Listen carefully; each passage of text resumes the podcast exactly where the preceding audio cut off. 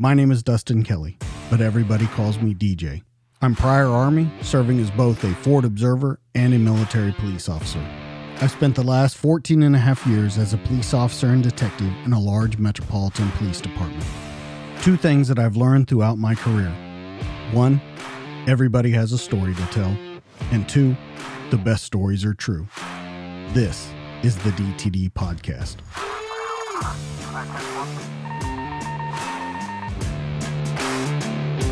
Hey guys, welcome back to the D T D Podcast.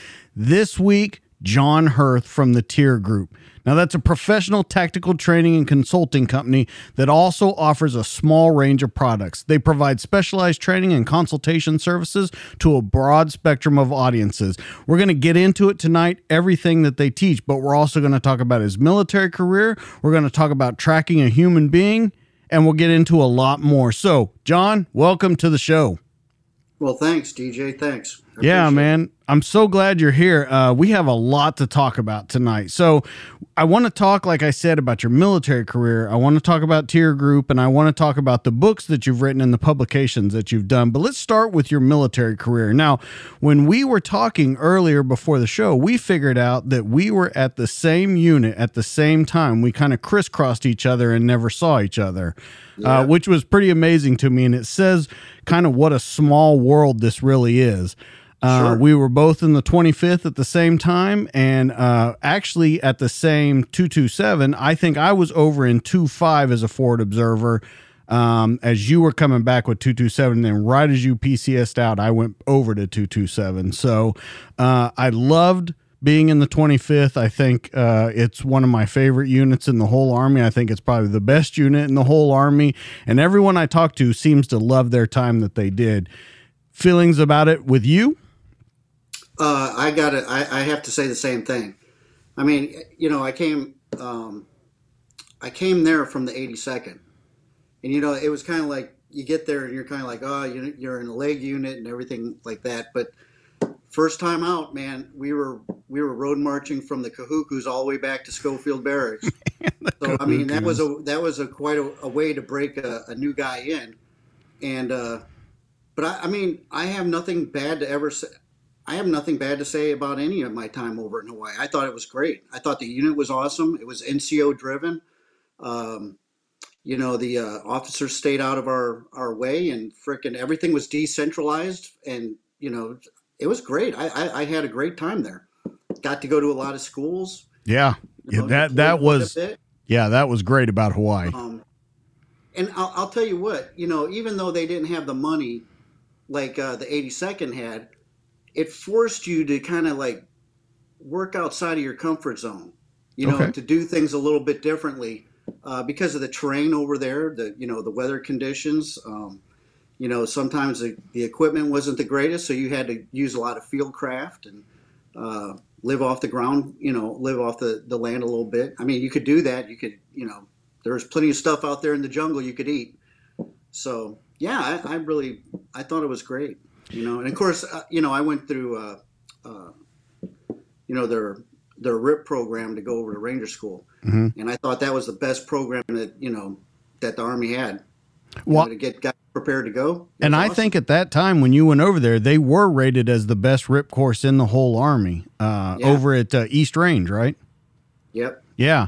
Uh, I went to air assault school out there, and um, that just the whole environment, the training environment, I felt the about the twenty-fifth that they really wanted to teach people everything that they possibly could. Like the the like you said, the just the number of schools that were offered, and yeah. and how they got their people taken care of. That's what I really liked about it. Now, did they have the dog when you were at two twenty-seven? Did the commander have the dog? Uh, that was, well, one twenty-seven had the dog. They had the dog. Okay. Yeah. They had the dog. Uh, yeah. I, um, I, I saw the dog briefly, just like once or twice while I was over there. There, there wasn't very much. Now, I do remember that we did a, uh, you know, when we did those division runs for Aloha Friday, I don't know if yeah. you were there at the time. Do you remember the Golden Dragons that were, I think yeah. they were the next barracks over when someone yeah. painted the dragon pink? And uh, I think that was a what was that, C-Quad, right? Yeah, I think yeah. I think so. But the commander, you know, the division commander runs by, and there's a pink dragon that someone painted the night before the division run. He was not a not a happy man the next day. So, being over there and talking about the fieldcraft and stuff, did you did you have that when you were at the eighty-second, before you were in the military? Were you always someone that kind of liked to be out in the field, kind of figure out how to survive, live off the land, uh, and move around? Or was that something that kind of grew in you as you went through the military? Uh, well, I'll be honest. I mean, from the time I, you know, from the time I was four years old, I just wanted that. I wanted to be a soldier. That's all I ever wanted to do. And so, uh, you know, growing up, I, I like to mess around in the woods, you know, and then uh, when I was seventeen, I joined the military. Um, and uh, wh- how I got into a lot of the, uh, well, I joined, you know, joined the Army, went into the infantry. Uh, that's what I started out my career as. And uh, went over to Europe. I was stationed in Mines with eighth I D over there. Uh, had some great N C Os, man. I mean, a lot of them, you know, Vietnam generation. So a lot of those guys had a lot of things that they could pass on. Um, you know, and unfortunately, I think a lot of those skill sets kind of, you know, kind of left, left the military. I mean, I, you know, as, as a guy who was taught it, you know, you can only pass that knowledge on to so many people, you know, just your sphere of response, you know, sphere of, of control. Uh, but those guys were, you know, instrumental in, in mentoring me anyway, you know, and, and, and I applied most of everything that he ever taught me. So, but yeah, I've always been into fieldcraft. I've always been, you know, kind of at home in the woods. Still am, you know, I still, I still go out there and mess around. So, well, in, in talking about that, because you and I spoke about the Vietnam era thing for a little while um, earlier. And do you think that we have, in a sense, because this will get to a question that I have for you later on, but do you think in a sense that we've kind of lost that basic function? We're, we're so technology driven. We're so um, into the future in, in everything that you're out in the field. I mean, if you look, and it's been so long since I've been in, but Singars and radios and how they changed and all that kind of stuff.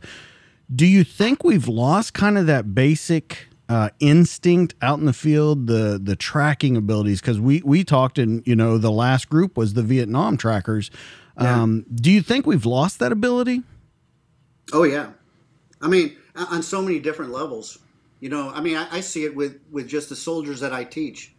You know, and I, I, I've gotten a chance to teach guys from all the different services. And so it's not something that's service-specific. It's happening across the military, uh, you know, overall. I mean, just basic things like camouflage and concealment, you know, uh, attention to detail to indicators out there in the woods. Um, it, it's just thing, you know, land navigation skills. I get E sevens who come to my land nav cl- class just to, so he can, so they can learn land nav because they don't do it. So, yeah, I mean, it's, I think it's, it's uh, all that stuff that, you know, Uh, when you were in the military, they, they had it back then too, you know, I mean, I think that was when it kind of, that was, that was when things started to die out. I, I think know? so. I think that's the shifting point. Uh, you know, they had a, you know, they had, they had a certain type of train, you know, type of method of training uh, back then that that's kind of just been, you know, pushed away. And, and yeah, guys are, you know, you, they're stuck on their, their gadgets. They're stuck on their G P S's. They're stuck on all that equipment. You know, I mean, uh, guys going out in the woods without night vision, I mean, that's intimidating to some of those guys, you know. But in my classes, we don't use it. We don't use night vision. You know, we go out there and we do it old school. And you start to learn about the shadows. You look to, you know, you, you learn how to differentiate Uh, the different types of, you know, the different obstacles and the terrain and everything else based upon the shadows, you know, and, and the way the color is, you know, and, and you negotiate it without without nods. So, because I mean, if if your stuff is, you know, you should never put your your your uh, life in the hands of a, something that's battery operated. True. You know, and, and so at least, you know, it's it's something that you can utilize. You know, it's a force multiplier. But the thing is, is what if it goes down? And what do you do then? You know? So that's kind of my philosophy anyway. Do you think that there is a a use for that? You kind of said that just now, but do you do you think there's a place for that where we can kind of meld the two together, uh, that old style, the new style? Oh, most definitely. Yeah, most definitely. I mean, the thing is, is technology is going to be here. If it can enhance, you know, your operations and everything else, I mean, that's great. That's wonderful. The problem is, is that stuff breaks. And what do you do, you know, when that stuff breaks? You've got to have something. You, you got to have your PACE plan, right? Your primary, alternate, contingency, emergency plan. And so if that stuff busts on you, you know, or or, or doesn't work, or it gets spoofed, you know, that's the thing that uh, that's a, the funny thing that happens at the training centers, right? They'll spoof a training unit who's coming there to, you know, to play at, at J R T C or N T C. But they'll spoof those guys as G P S's, and they'll never make it. They'll never make it to an objective, and that's real life, you know, for a near peer for a near peer threat. So, for people that are listening that might not understand what you're talking about, talk to them about spoofing and what they're doing to their actual technology systems. Yeah, they'll just basically they're hacking in. They're hacking their their G P S's so that way it, it basically puts them in another area than the area they actually want to go to. And if you don't, you know, if you're not used to, well, just utilizing a compass and, and map and compass, you know, and protractor, and using that as your main method of, of traversing the, the terrain, and you're just using G P S all the time, well, you're gonna, you're not gonna be at the right place where you're supposed to be. So, you know, I, I'm I'm kind of one of those guys where uh, I love G P S's, and but I always use a map and compass, and if I haven't, you know, want to confirm, try to confirm where I'm at, then I'll use the, uh, I'll use the G P S. But other than that, I go off, I'm, I'm old school. I just go off of map and compass. That's it. You know, follow along the way, you know, set in, you know, different, you know, different intermediate objectives along the way. So you meet those intermediate objectives and you know exactly where you're at at all times, you know, having, having a handrail off to the left and right, keeping you in a corridor. So, so and, and let's talk about your career a little bit, because it's a pretty interesting career, um, about where you've been and kind of what you've done. You haven't really taken a conventional route. You have done a couple of conventional things. Like you said, you were a leg over in Hawaii. You were with the eighty-second. So you've, you've mm-hmm. done your time in Big Army, but you were also part of First Special Forces. But the interesting part of that to me was when we talk about it, you did a lot of different things in Special Forces. You were a weapons sergeant, assistant operations and intelligence sergeant, operations sergeant. So you went a whole bunch of different routes, and then you took those skills and put them into other things that you did, whether that be, and we'll talk about this a little later, uh, being a contractor or working at J R T C or working at Huachuca. Um, in doing those uh, mission plans and and kind of setting up these scenarios for people. So if you can, I want to talk about first your steps from going from Big Army into Special Forces, kind of the transition that it happened, what pushed you in that direction, and then how was that transition for you? Was it a very easy one? Was it uh, did it make a lot more sense than Big Army? Because a lot of people say that Big Army is kind of a confusing the way it does things. Uh, was it a lot more streamlined for you? But let's start in just what made you decide I'm leaving this and I'm going to start moving up through into special operations. Well, I mean, that that was one of my goals. You know, from even when I was a private, that I was eventually going to go down that road. Uh, I think the real, I think the big thing for me was uh, the Army started changing, you know, during the Clinton administration. And then, you know, I was uh, already a senior guy uh, in the eighty-second, you know, my second tour when I came back from Hawaii. And I told myself I was going to give that one place, I'm going to give the eighty-second one year. And I did that one year from the day, and then I went, you know, I went S F. So, but I mean, it's just, you know, the Army's, Army was changing. And, and here's the other thing, too. I, I knew this. I knew uh, when I made E seven, you know, I was going to be put in more of an administrative role, you know, E seven, E eight, you know, E nine. In S F, you can you can be still on the ground for a lot longer. So you know, it, it was like a no-brainer. And and besides, I like deploying. I like different cultures, different people. You know, I love uh, teaching people things. And uh, that was, you know, and, and the big thing is just going over there and working with other cultures, other people, you know, and trying to help them out. So that was a, that, to me, that was a no-brainer. And it was like, like I said, it was like, that was something I always wanted to do. And uh, I wouldn't say it was, uh, there isn't, it wasn't a big change. Uh, it just mean it, for me, compared to the regular Army, uh, the gloves were, you know, the, the handcuffs were off me.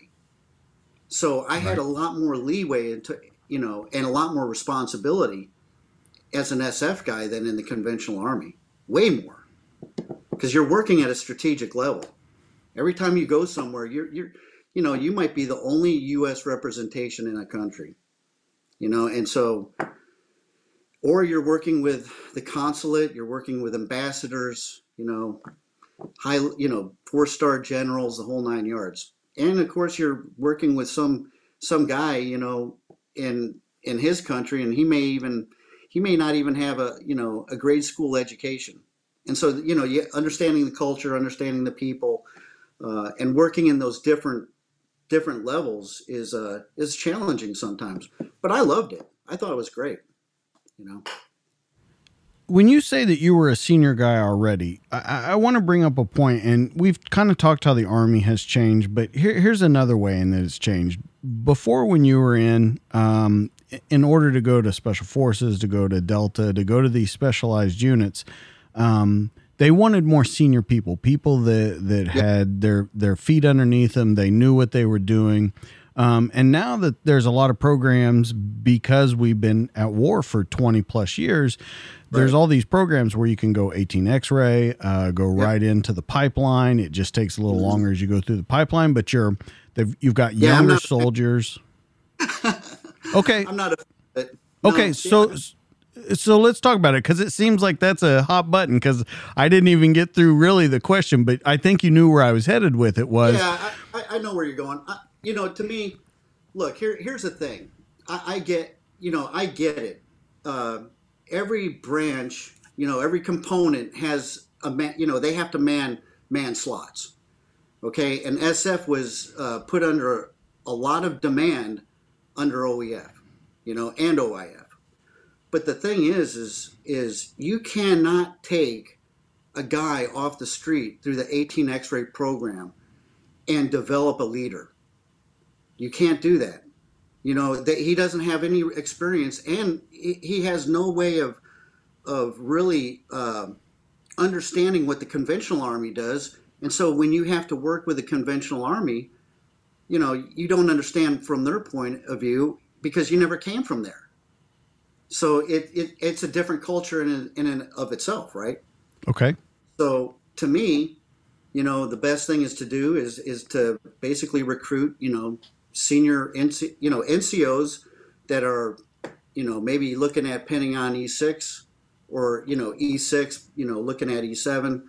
Um, but guys who've been around the block a little bit, you know, even some of the E fours, you know, you get them into S F and it's like you're setting them up kind of for, for failure in the sense that you're supposed to be working at, at like a battalion level. You know, when when you're advising your counterpart, you're you're at a battalion level. Not you're not a squad leader. You know, you're not a team leader. You know, you're you're you're interacting with, you know, captains and majors and colonels and things of that nature. You know, yeah, you're training the little nugs on the ground, but you're also dealing with officer, their officers, and some of them have even gone to the United States and worked, you know, and gone through schooling here in the United States. So if you don't talk their talk, you're not going to have any rapport with those people. Okay. So let me pose this question to you then, because it's an interesting take on that, because I've talked to a lot of different people. A lot of different people have different opinions on this. Sure. Let me pose this question to you. A lot of people would say, you know, when you go to basic training and you get these guys that have never shot a rifle before, and they say, well, right. we can teach them because they have no bad habits yet. Right. I think people would argue that point, that if we start this pipeline at the beginning, we have no bad habits. We haven't developed any big Army habits. Um, and that might help streamline that into knowing exactly what they're doing. I would like your answer back to that of what you think of something like that. Yeah, I don't agree with it. I, look, it, it's not the first time the U S Army had the X-ray program. Right. They had it even when I came in, right? In the eighties, they had it then.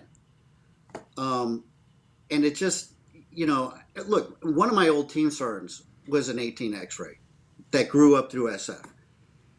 And he always he always told me, he said, you know, he had wished he had gone in the regular Army because there was a lot of things he didn't get, you know? I mean, look, man, as as an East, you know, as an E five, I was doing N C O E Rs for my team leaders. You know what I'm saying? Well, in S F, the, some, sometimes those guys don't do an N C O E R until they're an E eight, you know? Whereas if you're a platoon sergeant, you're doing it for all your squad leaders. You're making right. sure your squad leaders are doing it for your team leaders, you know? So, I mean, it, it's a, you know, in that, in that respect, by the time you go to S F as a, you know, as, as a guy who's been an N C O for a while, uh, you understand leadership, you understand culture, you understand, you know, how soldiers react to things. And, and, you know, sometimes you have to motivate, motivate them in different ways based upon just, you know, what you're, what you're perceiving from them, you know, and, uh, and it's no different when you go overseas. It's the same thing. You have cultural barriers, but I'm still there. Those people are still human beings and you're, you know, in a leadership position. And so, uh, you know, it's, it's no different, but it, I've seen guys that were X-rays and then, you know, we deploy in, in a fucking combat theater, you know? And then what happens is these guys are put in with an indigenous company and they don't know how to handle them. They don't okay. have the skill set, you know? Well, let, let's talk about that for a minute, because I, I think that's pretty interesting, because you and I talked about um, some of the other stuff that you did, and we talked about you being part of A S Os. Now, um, let's talk about that, because you, in that, you did a lot of intelligence gathering, living within those cultures and stuff. So talk about, as much as you possibly can, about what that means when you bring in that eighteen X-ray compared to someone that's been before, because I'm sure you've seen it in both directions by mm-hmm. being a senior guy, but also yeah. seeing that. So it kind of explained the difference of what they're seeing through their eyes and what the difference is. Okay. So what are you talking about? You talk about the eighteen X-rays and how they're right. So, so when you get there, like you were talking about the eighteen X-rays, so you get over there, you're indigenous. They're, they're, they're with people that, that they've never worked with before. They're not quite yeah. sure how to work compared to a senior guy. Okay. So, yeah. So let, let me, let me just kind of throw this out there. Okay. So what happens with the younger guys that aren't, you know, that haven't gone through, haven't, haven't been in the military for a long time, right? Is that they develop a lot of bad habits because they want to be cool guys. You know what I'm saying? And so they start doing things that, uh, they learn bad habits early off, because in S F, we're not held to the same standards as, as like the rest of the Army. I mean, you know, we're a little bit more relaxed. You know, we call each other by our first name and, you know, hands in the pockets, and sometimes we're out of uniform and all that other stuff. The problem is, is that the old, well, the thing is, is the older guys typically understand their operational environment. So if, if you, you're, you know, around senior officers, conventional guys, or, you know, your counterparts, you're going to, you're going to do things differently, you know, whereas like the X-ray guys, you know, they, they tend to, you know, try to be the cool guy on the block, you know, and because it's the, it's the image, right? Right. And, and unfortunately, if you don't have some real strong senior guys to really, you know, mentor those guys early on, then a lot of times those guys go sideways.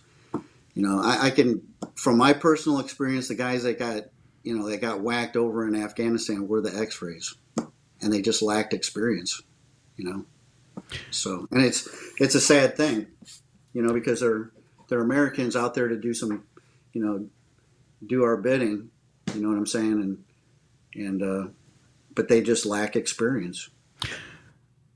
In, in saying that, it, with you talking about being over there, with you seeing the people that went down, is there a way that the military can continue a program like this, but expand on it in ways that you might not see those things? Is there a way to lengthen it out, to send them to other maybe schools that uh, would teach them kind of decorum and, and things like that, that they might not be picking up if they never worked conventional? Not army. really.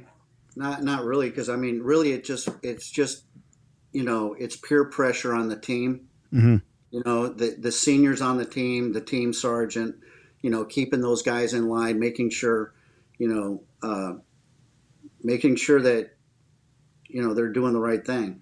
A lot of, a lot of guys, man, they'll, you know, they go a little bit crazy when they first get there because they're not used to, you know, having that much independence, and, uh, and you got to have people who can think independently and kind of see the situation and, and, you know, take initiative.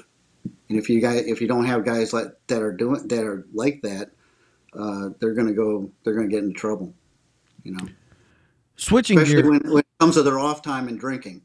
Absolutely. Absolutely. But, you, you know, and, and, and I've heard people say that. I think that's, that might be a problem all around. Um, yeah. I, I, I think you see it um, in, in every kind of job where um, there's that hero or kind of uh, cool guy status, like you said, yeah. whether that be first responders, law enforcement, military. Um, you, you get these guys that, that, you know, they experience this for the first time. I know that, that when I was in the military and stuff, and, and you're in the barracks and, and, and there's drinking going on and all that yeah. kind of stuff, and you've never been around it. Your eyes are kind of opened up to the world. I think that that is a problem all around, but switching gears and talking about, uh, this A S O and things that you were doing with, uh, O E F and O I F. Can we talk a little bit about that? Because I hadn't really ever heard about that stuff until you started talking to me about it. I had, I had heard, you know, well, ideas so, of it, but when you explained yeah. it, it was something completely different to me.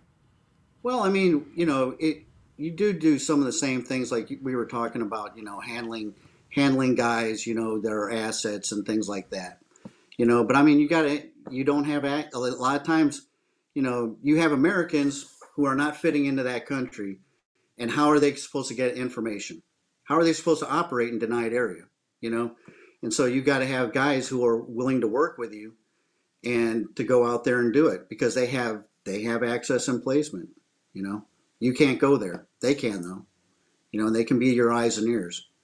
So it's no different than, you know, anybody that has some sort of, you know, source that's providing them information or, or things like that. But I mean, there's other things those things guy those guys do too. It's just, uh, you know, I don't want to talk about it obviously on here, but um, right. And I don't want to get but, missions. But I, I guess not mission or or unconventional warfare where you're sitting there and and you are in denied area.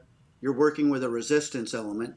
You know what I'm saying? And mm-hmm. so everything is clandestine or covert, right?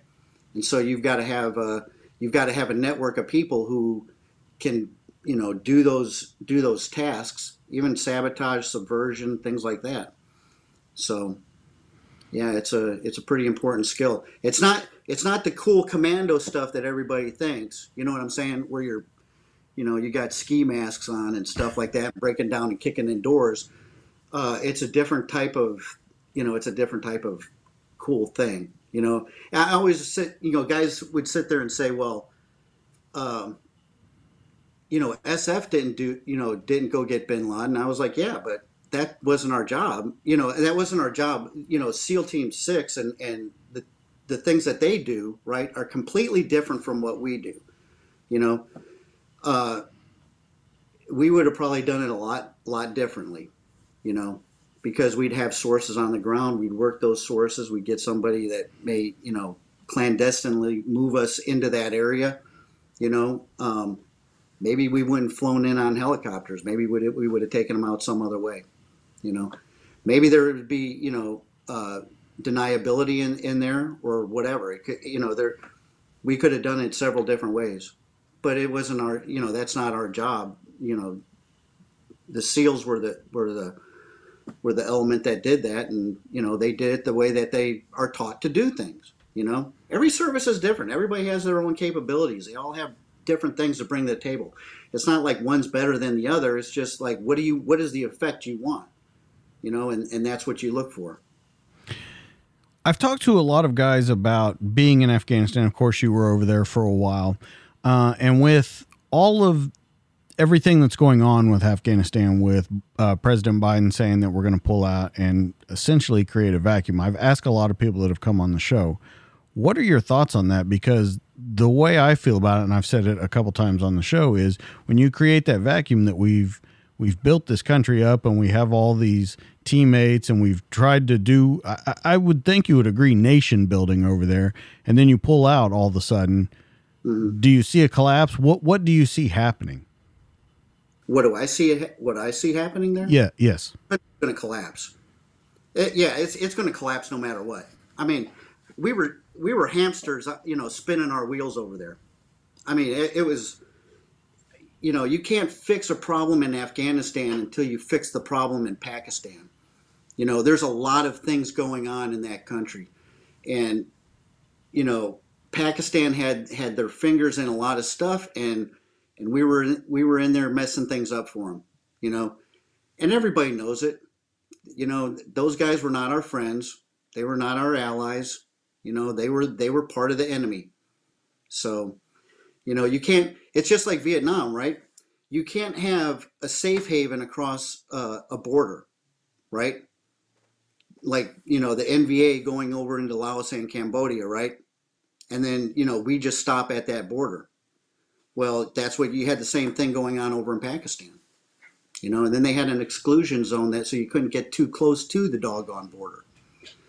You know, I mean, I was over there in two thousand four and two thousand five, and I even saw within a couple of months, I was like, the way things are going, nothing was going to, nothing was going to get fixed over there.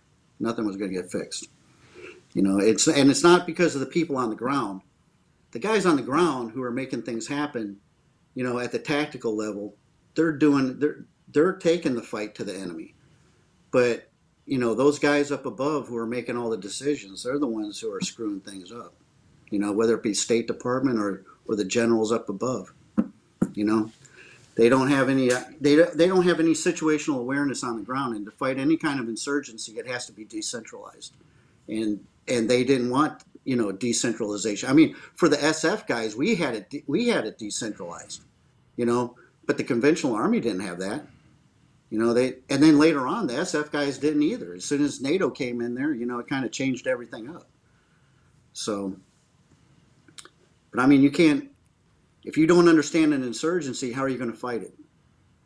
If you don't understand their mechanisms, you know, what is, you know, what does their underground look like? What is their auxiliary look like? You know, their guerrilla force, are they, you know, are they in in a mature state, or are they in an immature state, you know, where, you know, the uh, the guerrilla, the auxiliary, and the underground are all doing the same thing because they they don't have anybody, you know. I mean, even when I got up there, the group that was that was handling the area that that we were working in, even though they're S F guys, man, they have no they had no clue how that insurgency was in our area. You know, in our in our area, they we had three different groups working in that area. But if you talk to the O D A that was there before us, it was just bad guys, bad guys here, bad guys there, bad guys there. Yeah, it would, there were names associated with them, but you didn't really know what were their boundaries. You know, who was in charge of what? Did they ever work with each other? If they didn't work with each other, was there animosity between, you know, some of those groups? And could you use that animosity to your own benefit? You know what I'm saying? They didn't quite understand that. And I don't know what happened after I left because, you know, I know when we were there, we exploited quite a bit. And speaking from an intelligence standpoint, like you were just talking about, knowing the ground, is there really ever a way, because I don't know that there is, when when you have so many splinter groups, fract- fractions, uh, fractures in it, yeah. Is there any real way to have true intelligence on the ground? Because everybody doesn't like everybody. And is there ever a way to build a, a, a true intelligence database? You know what? You're, you're, you're constantly testing. You're testing everything. You know, the people that are coming in, you're bouncing stuff off, trying to get, you know, information that, that will corroborate one another. But over there, you know, there's so much problems because these guys, they're all stabbing each other in the back. They're all in survival mode, you know, whether it be, you know, uh, power for families or, or tribal problems or whatever. I mean, there's always going to be that. And so, you know, you have to kind of figure out, okay, well, what's this guy's angle? If a guy's coming, you know, it's, it's like, I, I know, you, you know, you said you worked, uh, you know, some undercover stuff, working with guys and stuff like that. Why is he coming to you and telling you what he's telling you? You know what I'm saying? What is he going to get out of this? There's definitely motive behind it. Yeah, there's a motive, right? And so you're constantly asking your, yourself, okay, what does this guy want? He wants something. You know, I've only met one guy that I worked with who legitimately cared about his country, because he saw Afghanistan was going to be in perpetual civil war forever with the with the way the tribal system was. But he was one guy, one guy that, you know, that he was the golden nugget that brought a lot of good stuff to us. But when it he... took almost it took it took almost a whole rotation before I found that guy. But you're always hunting. When you talk about that, though, when you say that that, that there was one guy that that had true intentions, yeah, it, it's hard for me to believe that even he had true intentions. Does that make well, any sense? Yeah, well, no. Look, he wanted safety and security because he was already a target. He was already a target by the insurgents. He couldn't go home. So if he could clean up that area, right, to where it was safe for him to go home and see his family and be with his family and not have people trying to kill him, that was good for him. I, I, was- I yeah, I can, I can see that from, from that point of view, but you, you always have to, I think, and, and, and you're aware of this, you always kind of have to temper that, because there's always sure. that, that, that real under the surface right there motive yeah. where they say, I'm all for this and I'm all for that. Well, why are you all for this? And why are you all for that? Yeah. You know what though? This guy didn't really, that was my assessment. Mm-hmm. That's not what he told me. Okay. You see what I'm saying? That was my assessment, not not what he, you know, basically told me. Right. You know, he was he was kind of like, you know, he wanted he wanted to get the look. They all know who the bad guys are. It's no different than a neighborhood, right? You got the troublemakers in the neighborhood, right? You know, it, you telling me that these guys that, that you know feel like they're being intimidated by by the gang leaders and everything else, right? They know who those guys are. They know what they're doing. You know, it's the same thing over with insurgents. I mean, you're just dealing with different criminals, you know. Let's talk about when uh, when you're over at Huachuca and you're doing um, the combat tracker course. I want first I want to talk about the combat tracker course, and then I want to talk about something that you brought up to me about the I E D um kind of operations and the intelligence they built around that. But first, let's talk about going to the combat tracker course, what it is, how it works, and how maybe it doesn't work now because of yeah. things that have happened. Uh, well, it was, you know, basically it was, a, it was a, it was a contract. Uh, it was run by, uh, well, it was paid for by the Joint I E D Defeat Organization. And so they had, they had a certain time frame. I don't know if it was three to five years or something that they were going to pay for this thing. And it was basically a proof of concept, you know, to basically use this type of skill set overseas to base, you know, to basically uh, track individuals by the signs that they left on the ground. Okay. So it's kind of like forensics. The way I look, I, I talk about it, it's like combat forensics, right?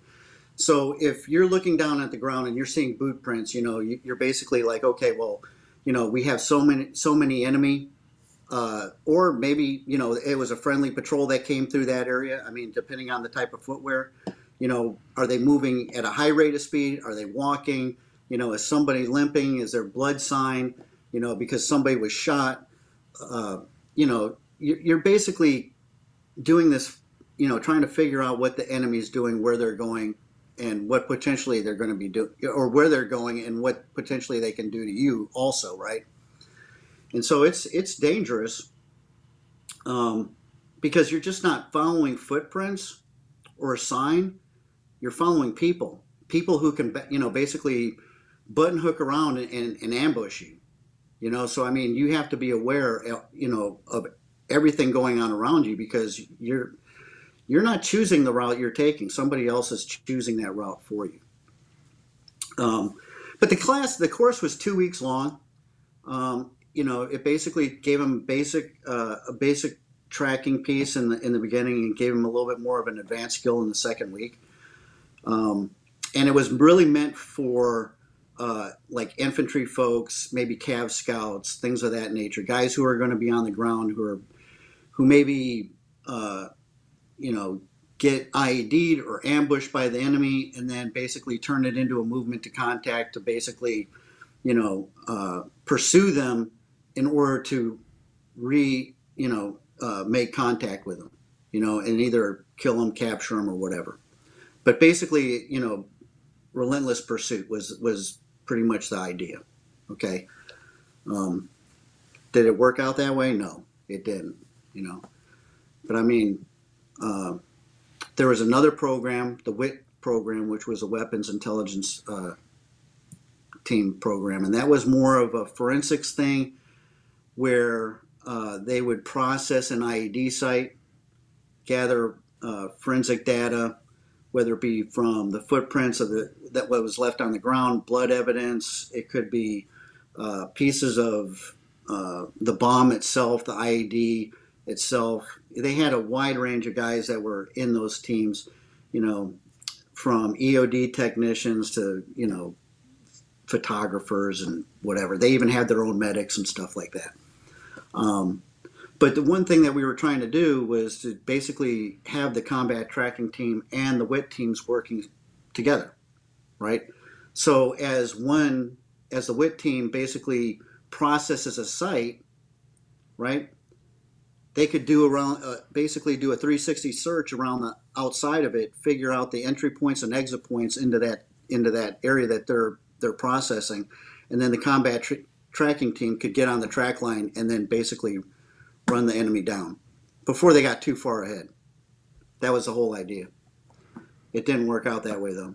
You know, I mean, uh, nobody wanted to pay for the program, even though the program was a great program. By you know, everybody's everybody admitted it was a great program, but you know, with the uh, with Iraq kind of slowing down, the money, I think everybody was just kind of like guarding their money, and they didn't want to put it into the program.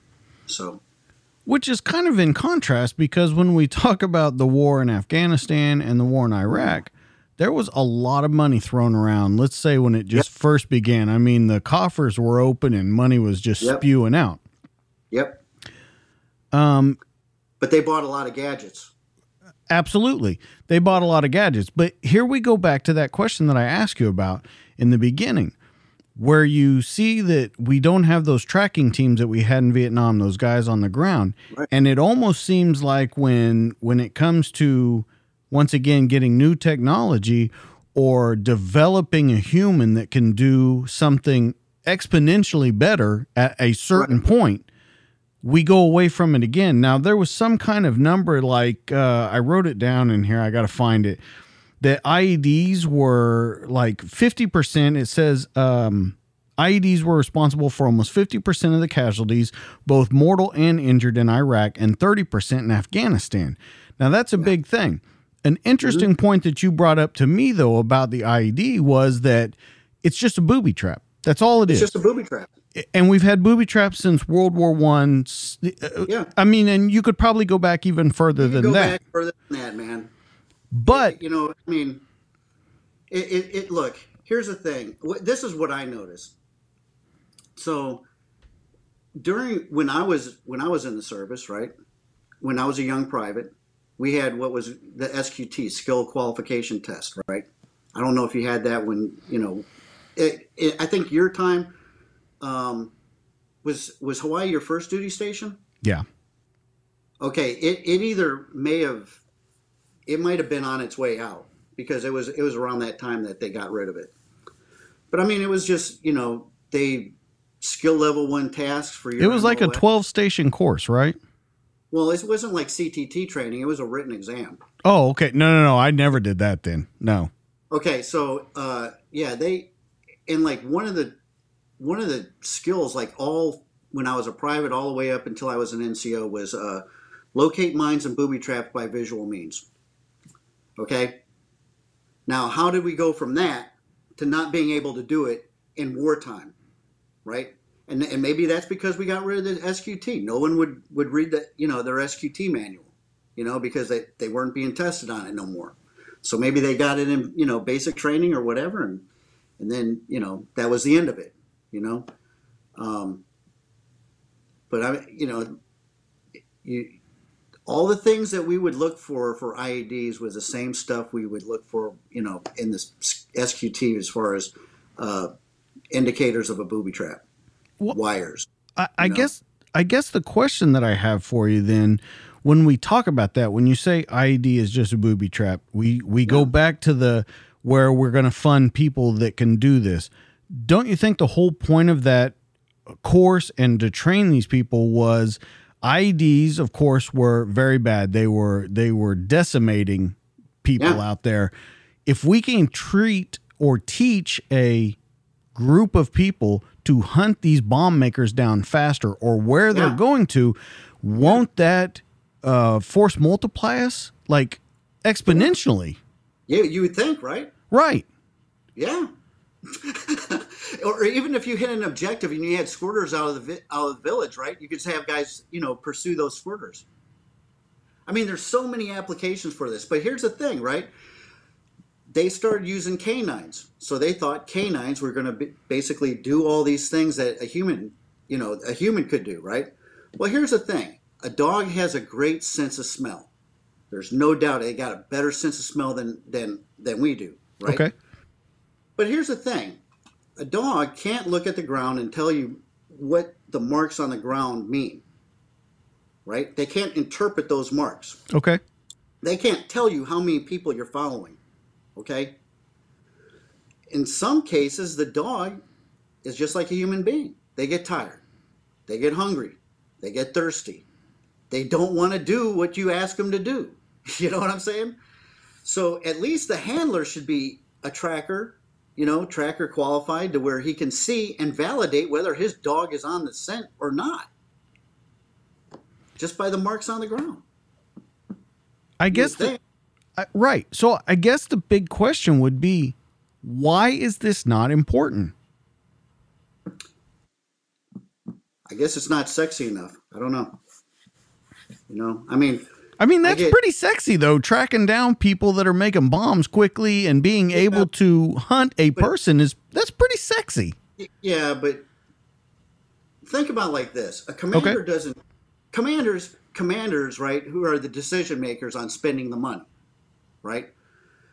They're looking at all the things that they have that, that need, you know, need to be get done during that year as far as training. Right. And then, you know, they look at all the other things that they want to do with that money. You know what I'm saying? And, and, uh, a lot of times the, the soldiers lose out, man, you know, they lose out. I mean, it's just, look, it's, it, it happens with law enforcement too. I get law enforcement guys that come to my class and they, they complain because they're like, hey, this is a really good skill, even for forensics, you know, even right. just to use this, you know, as, as a way of, uh, you know, processing forensics, you know, and then getting an idea where the, you know, where the criminal left off to, or, you know, whatever.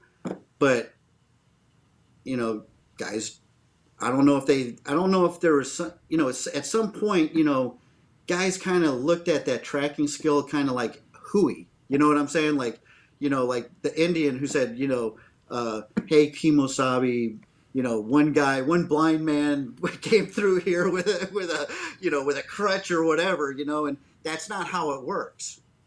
It doesn't work that way.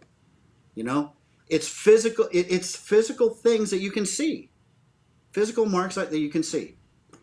And so it's kind of like reading a book, right? So you start at the beginning of the book, which is where you first initially start processing the site. And then as you continue tracking that person, you're seeing little bits of more information that you're all putting together. So now, you know, it's like you have, you know, you have a couple of sentences, then you have a paragraph, and it, and that paragraph is telling you something, you know. And if you're paying attention and you're looking at your map and you're trying to figure out, okay, well, where's potentially this guy going to? Because humans are freaking lazy. They're lazy and they're going to take the path of least resistance to go anywhere. So you can pretty much figure out where this guy is going potentially, and you can even jump a team further up to cut cut for sign so that you can break that time distance gap between your, you and your subject. So you can actually get make it quicker, you know, and pursue them quicker.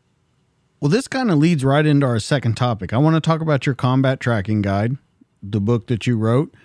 And I want to go over, first off, the seven basic tracking principles, positive I D of tracks that you're going to follow. So let's let's yeah. break these down by pieces. So positive I D of tracks that you're going to follow. I right. want to bring this up because the, this is what you talked about, a dog versus a human. Dogs are very good at tracking, but yep. the human can differentiate, okay, this is definitely what I want to go after, not just right. a scent or not just whatever it is that they're gonna they're they're gonna follow on. So let's talk about the positive I D of tracks. Yeah, so I mean, look, so what br- what brought you to that place in the first place?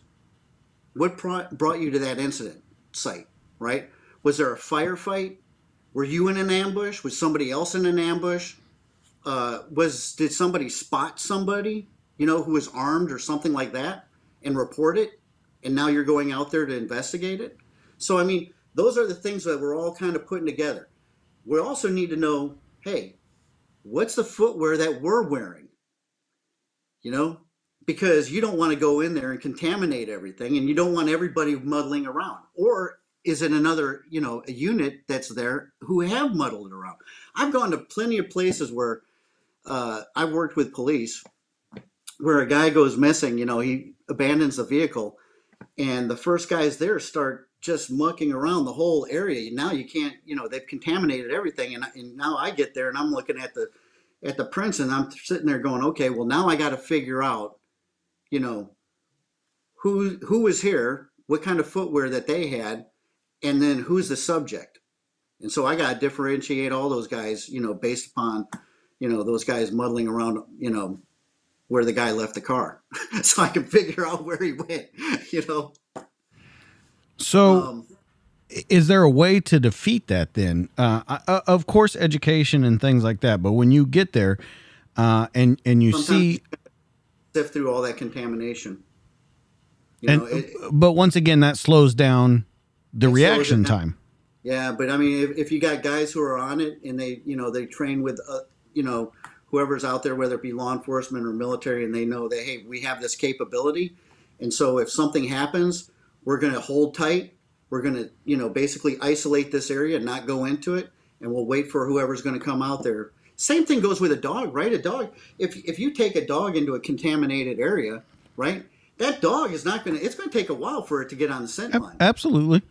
You know, so it, it's, it's really no different for a human being. The only thing is that the human being can basically try to look at, you know, what's on the ground, and even going, you know, doing concentric three sixties out from that point, uh, you know, out from that contamination, hopefully they can pick something up, you know?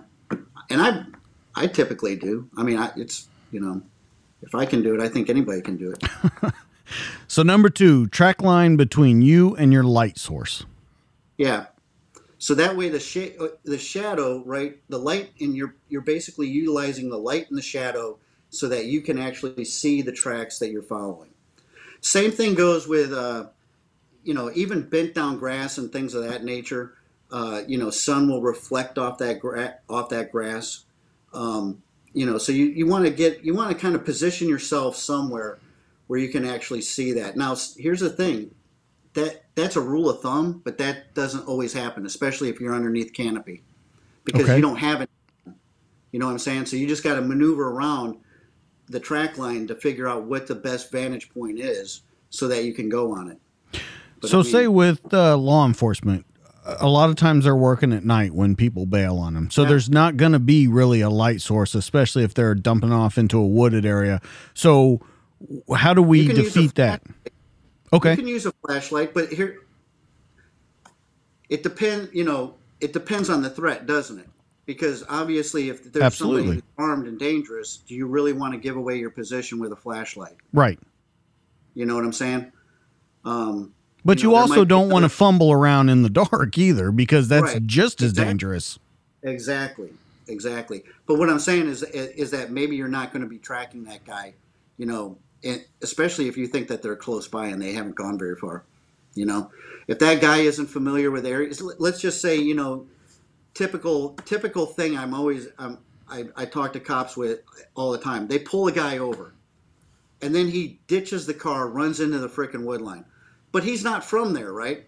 So typically they sit in there for a little bit, wait for the cops to leave, and then they'll come walking out.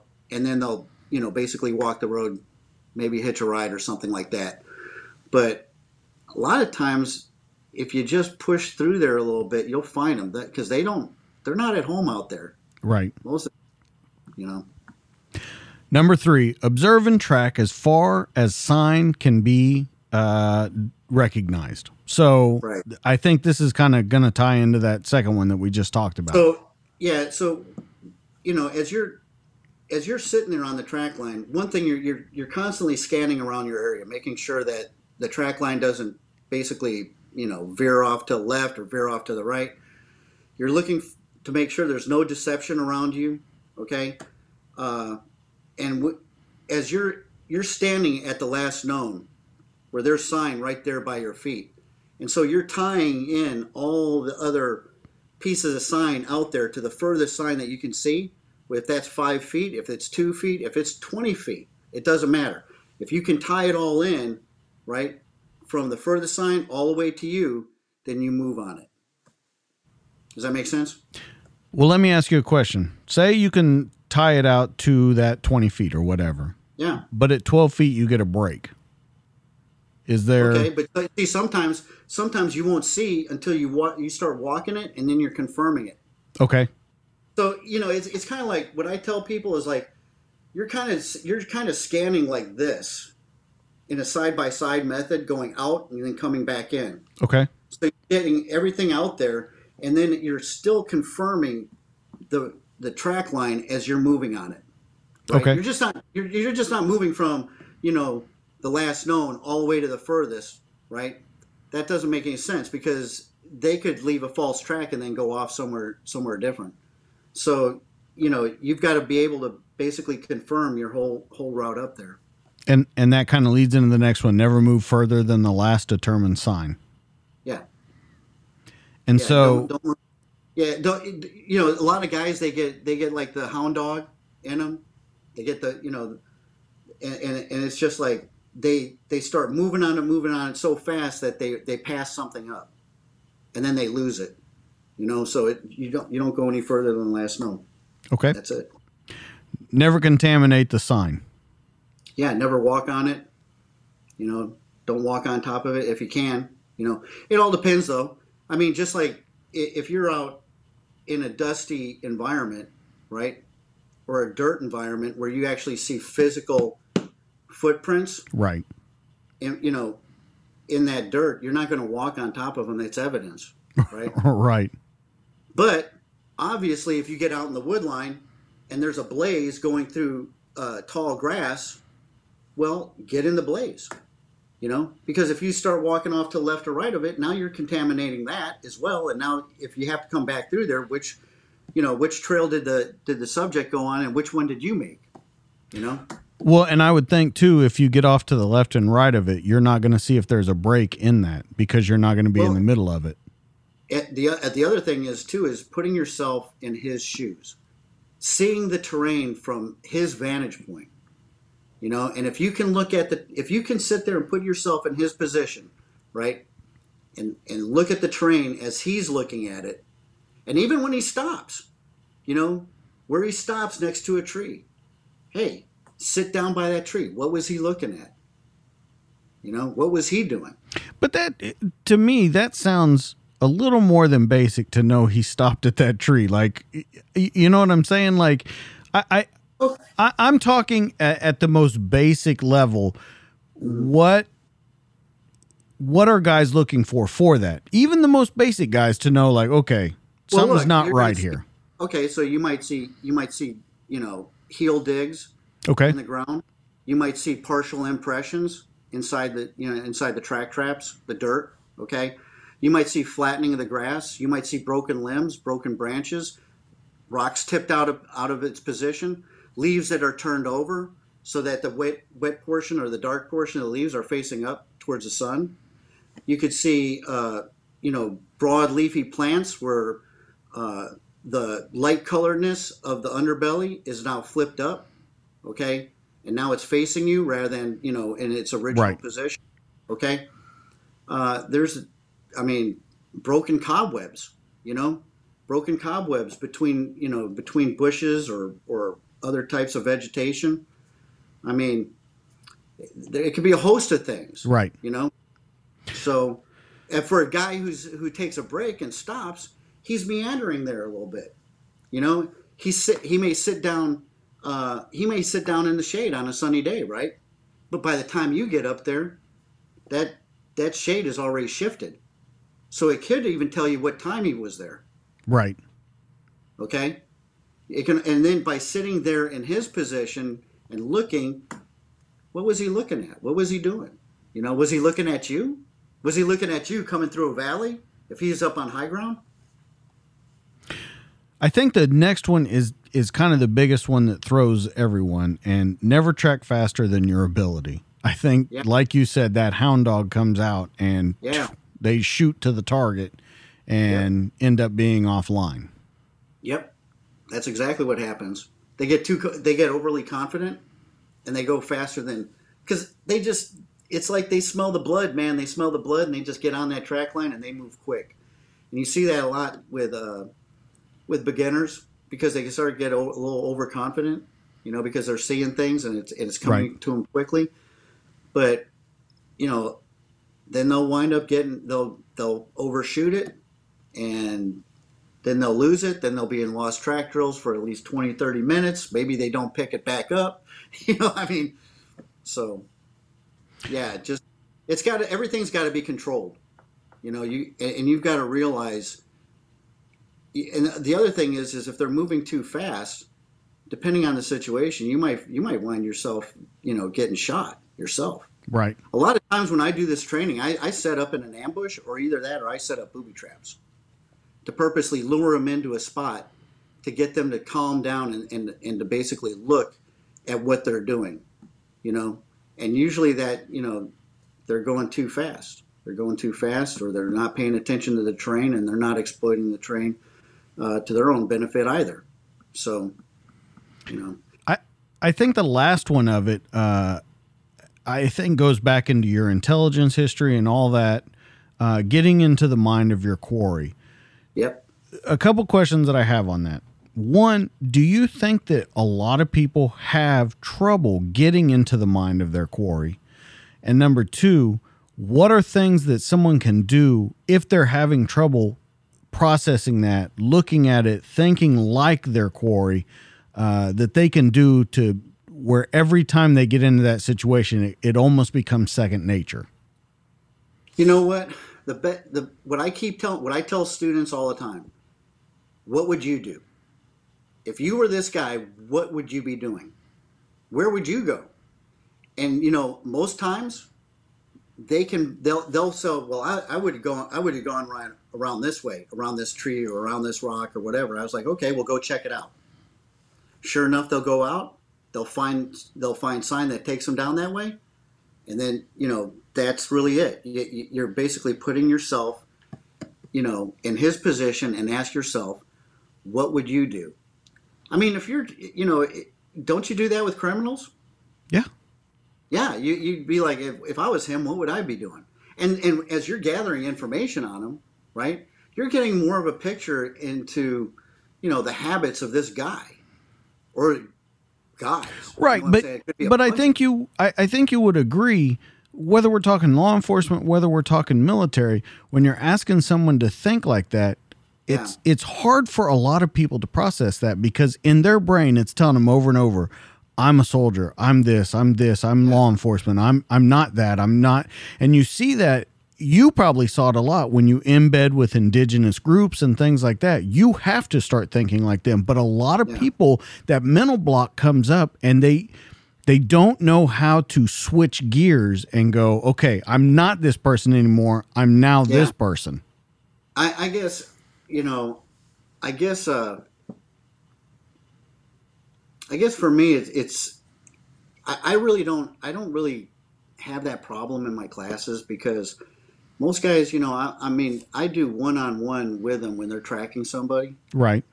And so, you know, I'm looking at, I'm, I'm looking at where are they looking, you know, how are they moving on the track line? What, you know, do, do they, does he feel confident that, you know, I look at his mannerisms too, you know, and, and trying to figure out, you know, does he feel confident? Does he not feel confident? Is he hesitant? Um, And when I, and I do a lot of communicating with them, I'm like, so what do you see? What do you, you know, and they basically tell me all the things that they're seeing along the way. I was, and then when I come up to something, I'll ask them, hey, well, what do you think that means? If you were him, what, what would that mean?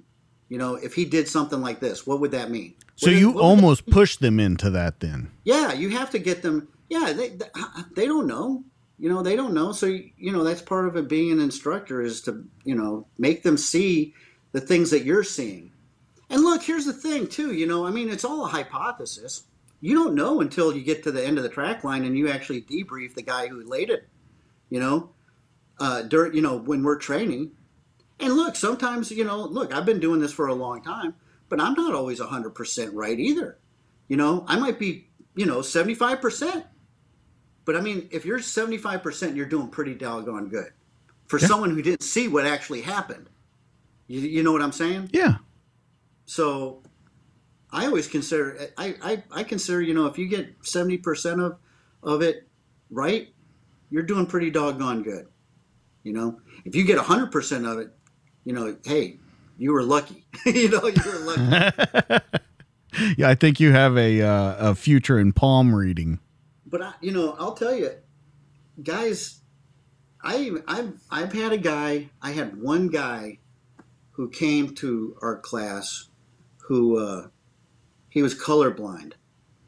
And that was, that was a challenge. That was a challenge for me because the, he would get the, uh, the brownish rust colored, uh, pine needles mixed up with what green grass.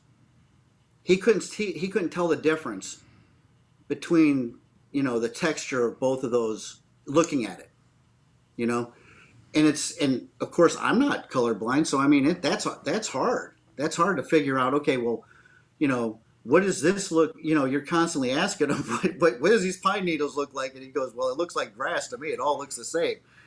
But I mean, eventually we figured, you know, a way for him to kind of look at it and differentiate between grass and the pine straw. But it, it that took about thirty, forty minutes just trying to go back and forth, trying to figure out, you know, how he perceived things, how he saw it, because, you know, he had he had a he was handicapped in a sense, you know, um, and we didn't know it until, you know, he he basically told us. He didn't tell us in the beginning of the course. He, we found it out on the track line because I was thinking, like, how can he not see this? You know? Right. And then he was like, well, I'm colorblind. I was like, well, damn, you know, okay, I should have, you know, that would have been a nice thing to know, you know, in the beginning. But I mean, he didn't track as fast as the other guys by the end of the class, but he did pretty doggone good. Well, and, and I, in talking about that, you say using your senses. That's a big thing with you. Detect, follow, interpret, anticipate, yep. locate. So when you have a guy like that, that that definitely has is handicapped against what you're doing. I mean, in, in the most basic um, definition of it, because yep. he's not going to be able to differentiate colors, which you've talked about so many times uh, in tracking something. Do those other senses help out? Does it become so much of a hindrance that we're probably not going to want to put that guy on it? Or is there a way to overcome that? Look, I'll, I'll be honest. That that guy, I mean, I know he wanted to do well. And he did okay, you know. But would I put that guy out there, you know, and have everybody depend on? No. Because you, you got to have good eyesight. You know, you got to look, you're using all your senses, you know, your sense of touch, your smell, you know, your hearing, your vision, you're, you're using all those things. You know, I mean, literally you are a predator. When you're out there, you're hunting, you're hunting somebody else who could be turn around and, and, and turn into hunting you, you know, it's a deadly game, you know, but it's, it's exhilarating. Like when you get on that hunt and you know it's for real, let me tell you, the high is like nothing you've ever, you, you've never felt, you know, that adrenaline's pumping hard. Absolutely. Especially if, if you, especially you find them, you know, then it's even better. Let me ask you, what's the next evolution in tracking? We've talked about technology. We've talked about going back to the basics. Is there another evolution that's, that's going to come? Do you see happening? I don't, you know, I look, I mean, we all, they already use, you know, some, I mean, guys have, they use aircraft, they use, you know, drones to help, you know. Right. And, and, and so that's yeah. my question. Do you see there that it could evolve even more? I'm sure it could. I mean, you know, well, here, but see, here's the thing. I mean, you know, because I think you get further and further, the more it evolves, the more you get away from those basics. Gain a whole lot, though. You know, I, okay. I mean, look, even for Huachuca, they were because you know they, they had the drone program there, and they were absolutely about utilizing the drones and all this other stuff. Well, hey, the drones only got so much airtime, right? It can't interpret anything on the ground.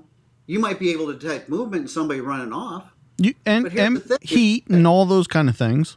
Yeah, if you've got if you've got somebody who's conducting a pursuit, you know, and those guys, you know, who are fleeing know that they're being pursued, they're gonna frick, they're gonna they're gonna push themselves harder. You know? Absolutely. And that whole that whole fight or flight thing, either they're gonna they're gonna run, hide, they're gonna try to lose you, or they're gonna get. You know, you're going to make up so much distance that they're going to try. They're going to try to, you know, basically duke it out with you. you know? I was always told, you know, they're running for their lives. You're running after them. Yeah. They're running for their lives. So it's right. It's on a whole nother level for them. Yeah, yeah. But see, you know, if you can, most people when they're being chased, their heart levels goes up. You know, and if if they're if they can't keep themselves calm, and they can't observe the terrain around them. They're just gonna, they're just gonna book, man. They're gonna book, and they're, you know, they're just gonna try to put time and space between you and them, you know. But if you get a guy who thinks clearly and he thinks he can, you know, he can exploit the terrain to his advantage and give you a bloody, a bloody nose to slow you down, you know, yeah, that can happen. But see, here's the thing, right? As a tracking team, they need to be looking at the terrain. They need to understand the terrain. Just, to, you know, that's the biggest thing, understanding the terrain. Looking at the terrain and, and going, okay, where could I get hit? If I continue moving down this path, where could he possibly be? Or where could they possibly be? You know? But once again, you're going back to the basics, maps. Yeah. And then do I want to stop here, right? Basically put an overwatch in and right. have a maneuver element go through over there and clear that area before we continue moving. Right? Or maybe I send somebody up, you know, get a helicopter overhead or something like that to try to flush them out. Right. Okay. Um, you know, and also when you lose, when you, you lose a sign and, or when you're just trying, when you're trying to make up time, look, sometimes you're going to jump track, you know, a lot of times if I know, if I see the track line and I see it's heading towards a road, a trail, something further up, a creek or something like that, I'll mark that spot where I'm at and I'll jump forward to, you know, basically cut a line and try to pick them up where they're crossing that, uh, that obstacle. And that's going to save me time. Okay. So I don't know if that makes sense or not. No, no, no. It, it makes sense to, to a certain extent. I, I, when you say that though, when you say the river, the road, the things like that, the first thing that comes into my mind is one, if you're following a track line and you've got footprints or turned over grass or whatever, yeah. you're coming to an area, that creek, that road, where yeah. it's going to be completely different. I mean, they, yep. especially with like a creek, they could do a multitude of things to throw you off in the creek. They could. You, it's I'm, not as easy to think, man. Okay. All right. Hey, uh, you're the expert here. Well, put it way, put it this way. It, it, for guys who know what kind of counter tracking, you know, techniques there are, what people might do, it shouldn't surprise you. Okay. You know? Well, that that but, moves us yeah, in. If, if, if you've never seen it before and you're not thinking about it, right? And you're just looking and you're just following footsteps, yeah, you can get thrown off. Well, that so moves remember, us. You're, you know, you have to you have to look at it, and look. There's there there's times now where it's like I come across a log, and all of a sudden, you know, things just don't look right. I look on that log, man. See if he jumped on that log. And see if he broke any of the doggone bark on that log to try to fool me. And sure enough, man, every single time, you know, you pick him up.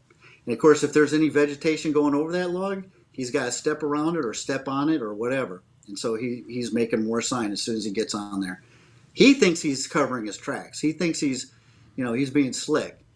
But if you understand the technique and what they're going to use, you're going to look for opportunities where they potentially could do something like that, and you're going to look at it and, and basically, you know, look at and scrutinize it, see whether or not they did use it as, as a counter-tracking technique.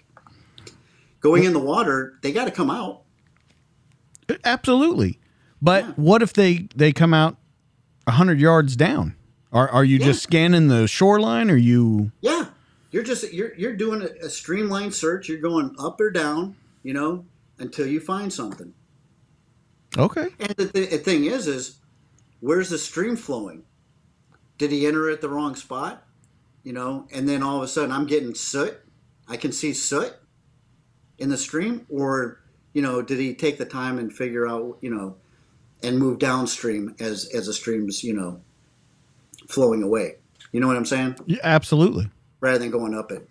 So, I mean, yeah. And then eventually, like I said, he's going to have to get out. He's going to have to look for a good position to get out.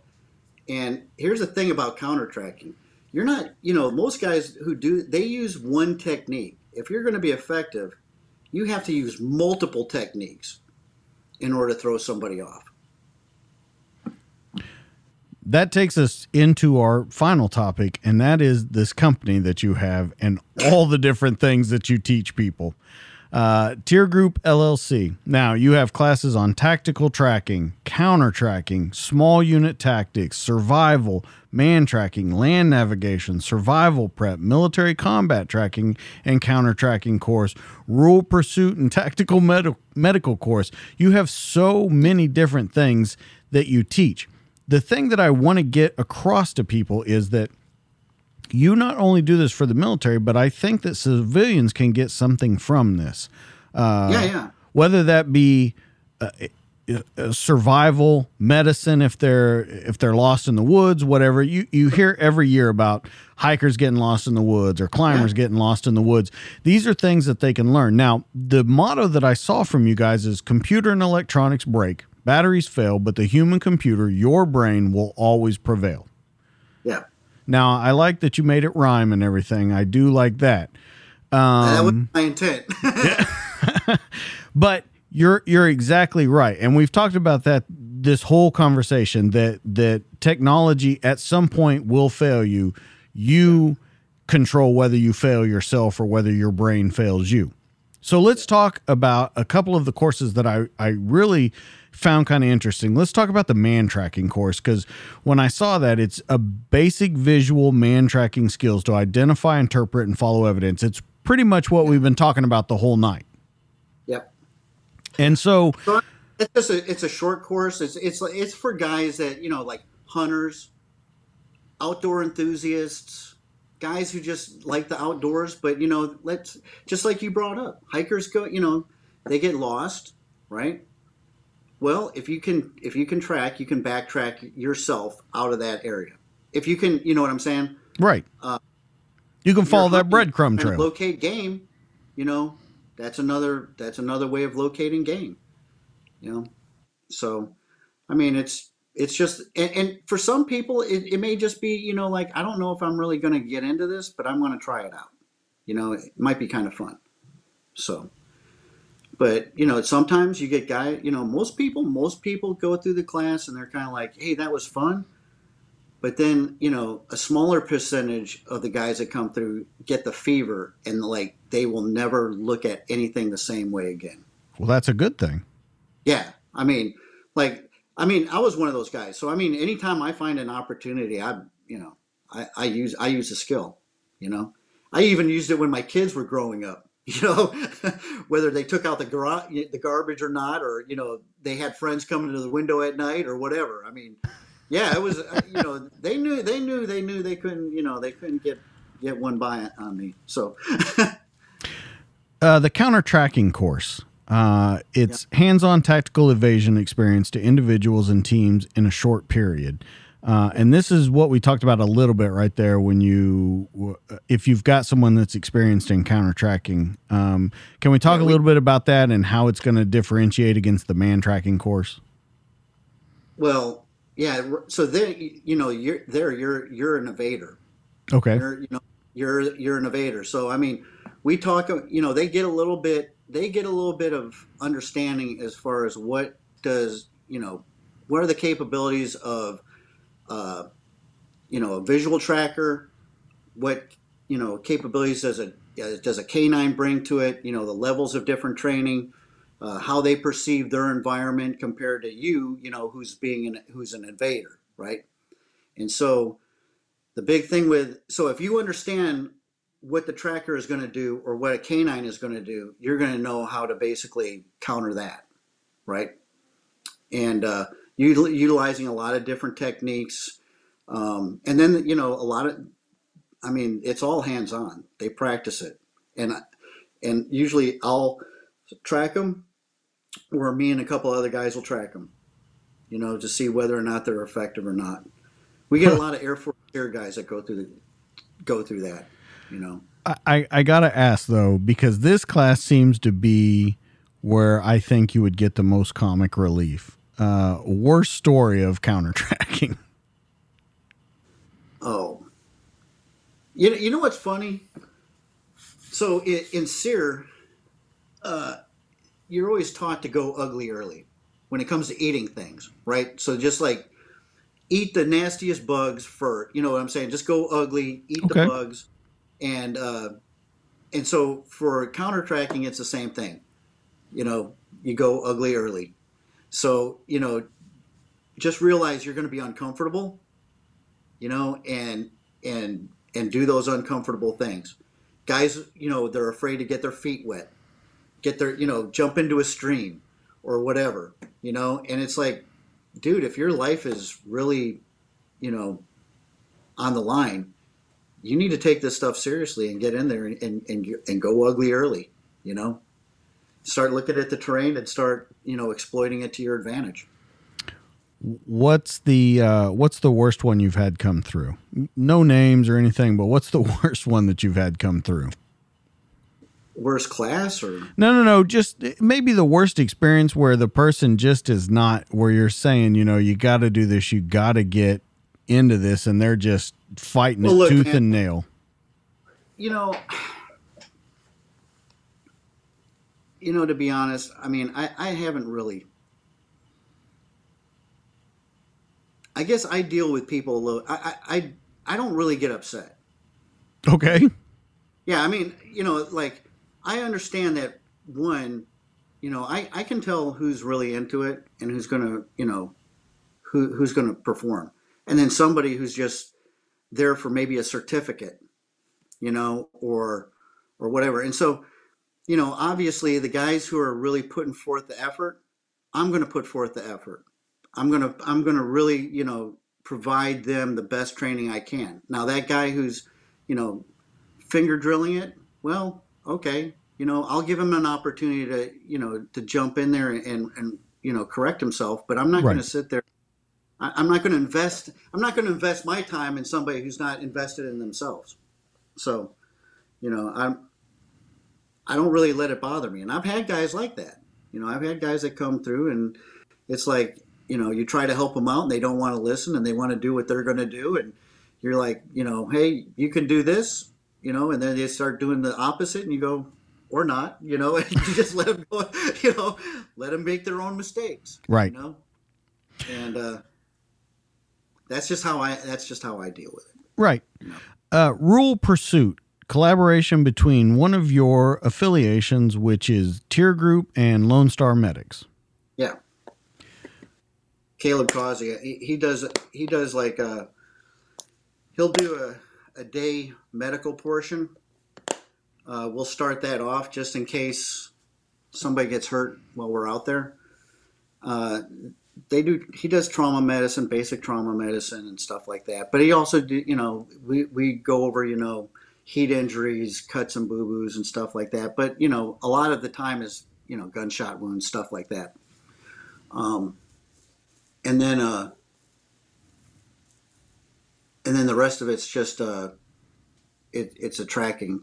You know, it's basically the four days of the tracking class, but it's that Rural Pursuit is really geared towards law enforcement. That's, that's, that's who it's, we designed it for, you know, because they, you know, the, the R O Es are different from somebody who's doing it, you know, combat tracking. Right. And so, uh, and really what started that off, to be honest with you, was, uh, the Eric Frein incident in Pennsylvania, the manhunt for Eric Frein. Okay. That lasted forty-six days, I believe. Couple of years ago, where he killed the state cop. Okay. And uh, so that's where, you know, that's where that kind of started, you know, to get some of the law enforcement community. We even, you know, we changed it from tactical tracking to, uh, you know, Rural Pursuit, and hoping that somebody would latch onto this and see the benefit of it. You know, because we, t- we talk about working with canines and stuff in that class too. So, you know, in case you get a canine, canine that's attached to you, you know, how do you move in a formation? How do you, you know, search for sign? How do you work together as a team? It's a tactical, it's a tactical environment. So, you know, it's, it's not just the individual tracking. It's everyone doing, you know, the guys doing their flank security, the guy doing rear security, the guys who are controlling the element. Uh, if the dog team is there, where's the dog team located? And when do you bring them up? You know, I mean, it's just, we go through all that stuff. You know, what kind of support assets do you have? Do you have helicopters? Do you have other vehicles? Do you have other teams on the ground? You know, how would you support those guys if you were on there for, you know, twenty-four hours and you still need to get water and food and stuff like that out to them? So all that goes into the planning, you know, for Rural Pursuit. You know, it's it's not just it's not just tracking. It's it's the whole operation itself, you know. And so that, I mean, that could be from the actual officer on the street all the way up to the command staff. Sure. Yeah, we, I mean, we get guys that, that come through and like, uh, one of the big, one of the big organizations that, that comes through every couple of years is, uh, Hillsborough uh, Sheriff's Department. Okay. Down in Florida. Uh, those guys, and they send me some pretty cool pictures of su- stuff they do, and th- and they're using it. It's good. It's good, you know. And then I've had uh, some guys up in Ohio, uh, you know, that we we had uh, basically a task force that came through. It was several several sheriff's departments that kind of pull resources, and you know, they had canine handlers, they had drone pilots, they had, you know, just the regular SWAT team guys that, you know, basically were all. all out there doing this tracking thing. And then, you know, we talked about, you know, how they could all roll this up into operations.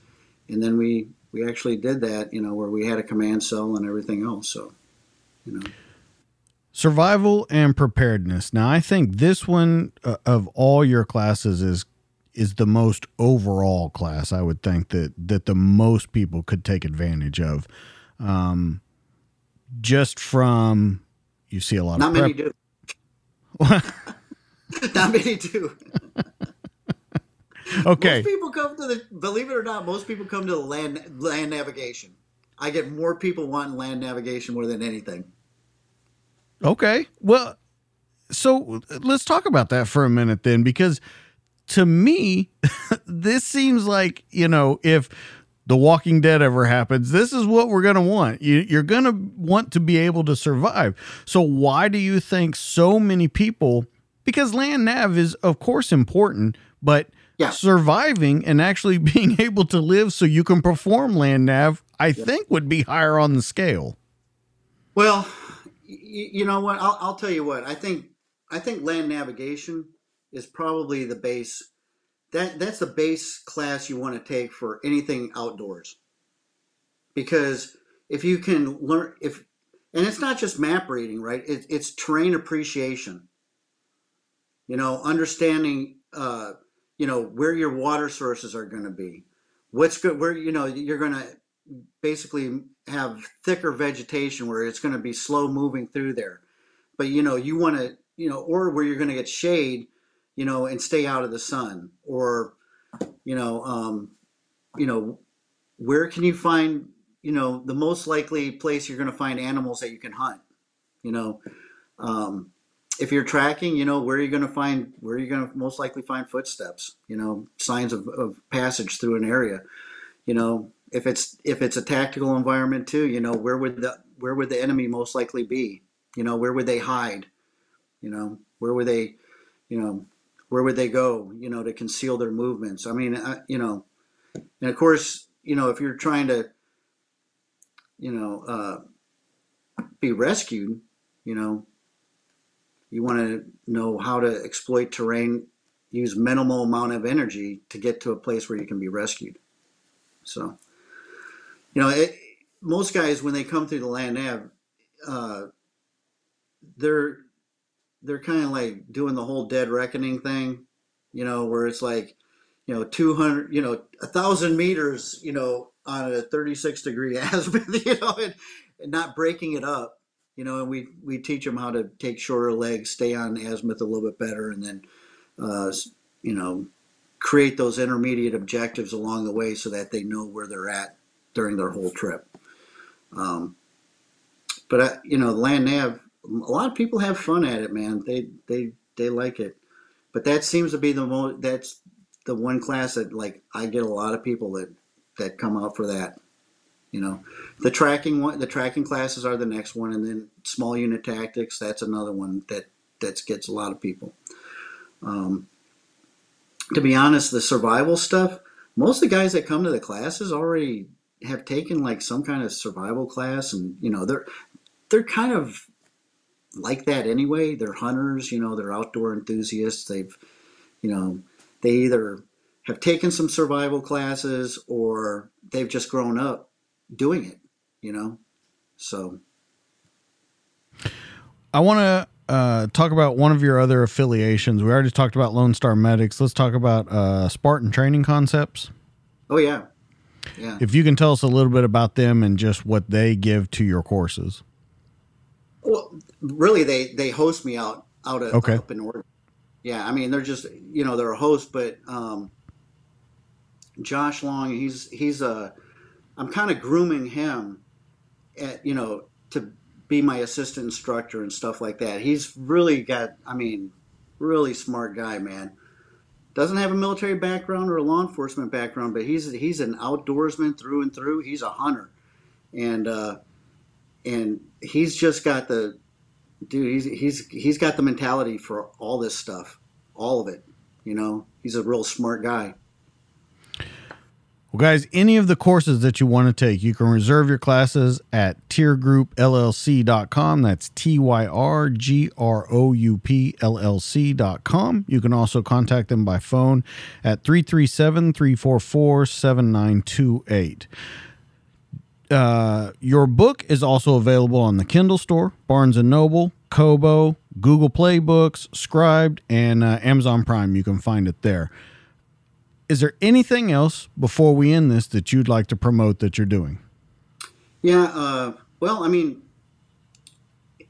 we started doing some, we started doing some classes on, uh, on basically irregular warfare. Okay. To get people really kind of thinking about that, especially in this, you know, in, in this environment that we have politically in this country right now. And it's not necessarily for them really to conduct it, more or less to detect what's going on inside their area.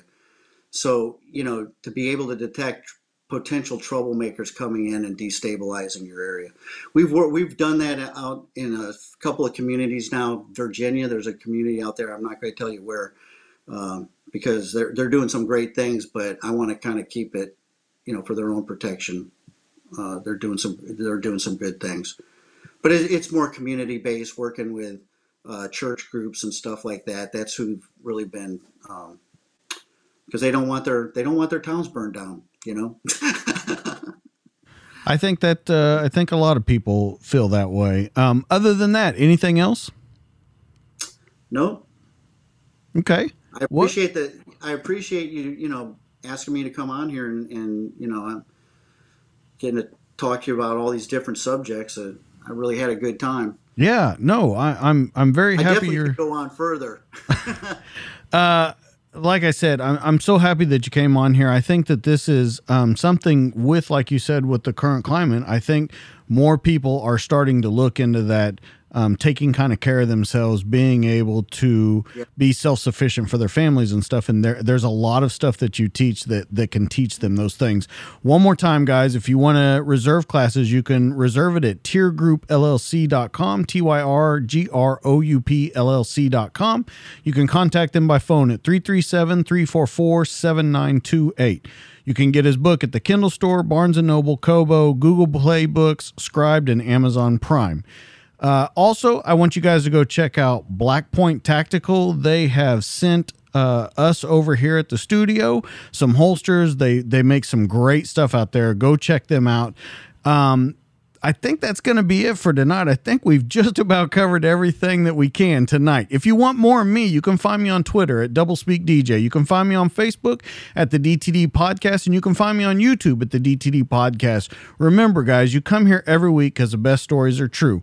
That's John. I'm D J. That's been the show. We'll catch you on the next one. We'll see you later, guys. Bye.